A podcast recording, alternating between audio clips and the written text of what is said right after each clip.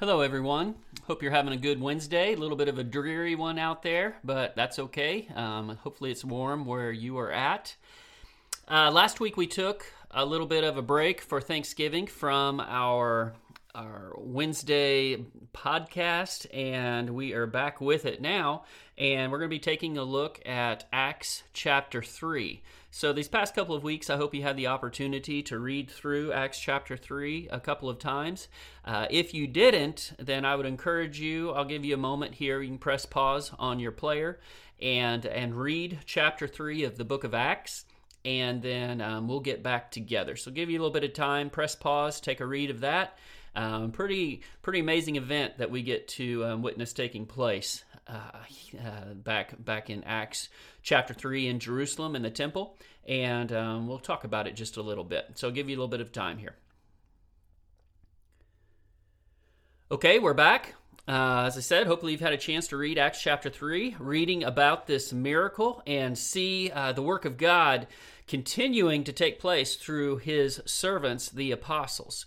And uh, it's interesting when you see right from the very beginning, you know that this is not just Peter and John at work here. Just the way this this works out is just a little bit too perfect in its timing. Um, and we, of course, believe that the Holy Spirit is at work directing um, a lot of these events taking place. So, what you have is Peter and John heading to the temple during the ninth hour, and this is the hour of afternoon prayer.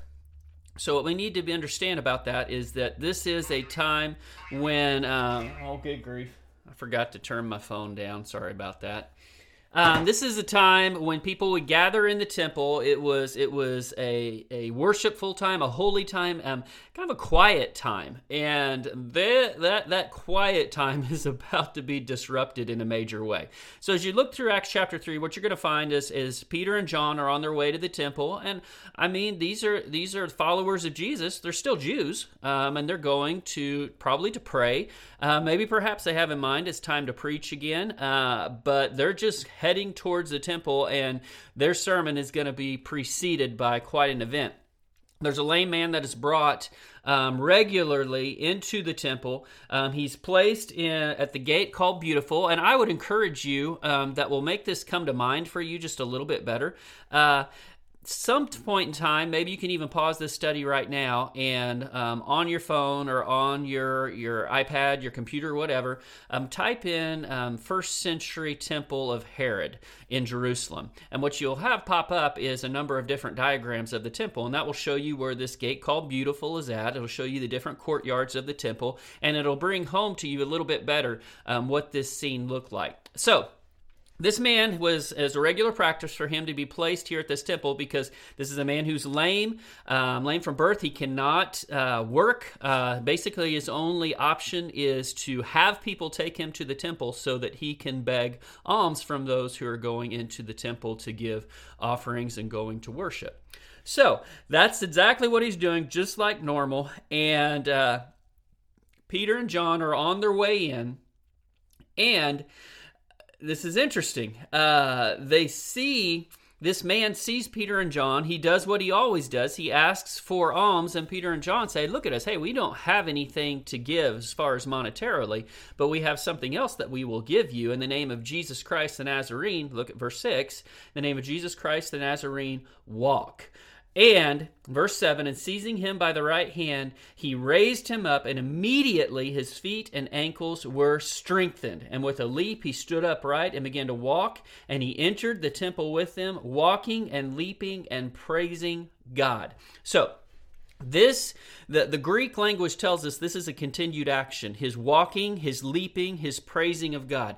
This is a natural reaction. This man is ecstatic. His life has just been changed in this miraculous way. And the interesting thing is he's not giving the credit to notice he's not giving the credit to peter and john. He's giving the credit to god. As i've already told you this is the hour of prayer. This is a quiet time in the temple.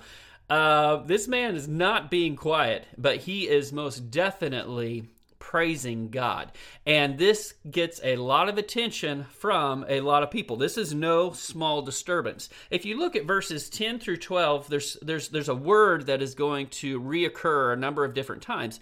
And the word is this, amaze or amazement or amazed. These people saw what is taking place. They recognize this man. He's a fixture outside the temple at this beautiful gate. And this is the this is the thing they know something amazing has taken place and they they're going to talk about it. What happened? How is this this happening? And peter sees this opportunity before him and he grabs a hold of it with both hands and he begins preaching. As a matter of fact, your Bible might have subtitles like mine does or, or, headings, and, and mine says this is Peter's second sermon. This is Peter's second recorded sermon. We don't know if this is his second sermon that he ever preached about Jesus, but it's the second one that we have recorded. And Peter immediately goes from this miracle taking place, this man being there with them, um, people witnessing this. I mean, this man is is prime evidence of what has taken place. Peter says, "Look."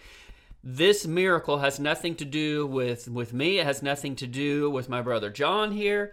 All this has to do with is the power of God working through Jesus Christ, whom you delivered and disowned in the presence of Pilate. And uh, he goes on to say in verse 14, You disowned the holy and righteous one and asked for a murderer to be granted to you, but put to death the Prince of Life, the one whom God raised from the dead, a fact to which we are all witnesses.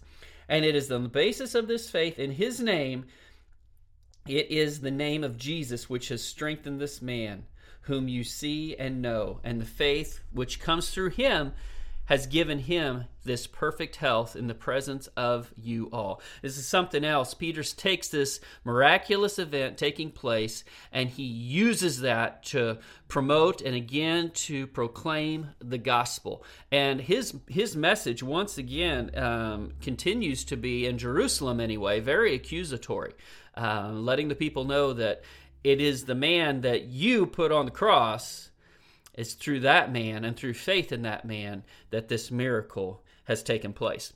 And following that accusation, Peter, just like in his first sermon, recorded sermon, he goes on to say to them, Repent. Following the accusation, each time, this is the way his sermons map out. He says, Repent, change, turn away. And look at verse 19. This is really interesting to me, and it's something that we do not want to overlook. This is what he says. He says, Therefore, repent and return so that your sins may be wiped away, in order that times of refreshing may come from the presence of the Lord. So, do you, do you catch what's saying here? He says, Repent. Of course, we know that's a part of salvation, a major part of salvation. It's not all of it, but it's a major part of it. It's that change of direction in life completely and totally. As we talked about last week, it's stop wrong, start right. It's no longer living for me, it's living for someone else, in this case, living for my Lord. Um, so that is kind of a, uh, a oh, I guess you'd say a summary statement of conversion. He's telling them to come to Christ, is what he's telling them. And this is what he says, and return. Return where? Return, look at the end of the verse, to the presence of the Lord. This is something we have to understand, um, brothers and sisters. We were made to be in God's presence. We are made in the image of God. And our longest, most far back ancestors, all of us have the same ones, Adam and Eve, they were created to be in the presence of God. We also were created to be in the presence of God. And we can be, once again, in God's presence only through his Son, Jesus Christ. So, Acts chapter three, it's it's a great one, and as we will see, um, it gets it gets Peter and John in some hot water because this disturbance not only caught the attention of the people there for prayer, it caught the attention of the religious elite as well as their temple soldiers, their temple officers. So we're going to see in chapter four what comes next. So I'd encourage you before next Wednesday to open up Acts chapter 4, read through it a couple of different times, and uh, we'll, we'll take a look at it um, one week from today. Um, again, have a good rest of your week. Thank you for tuning in. Bye bye.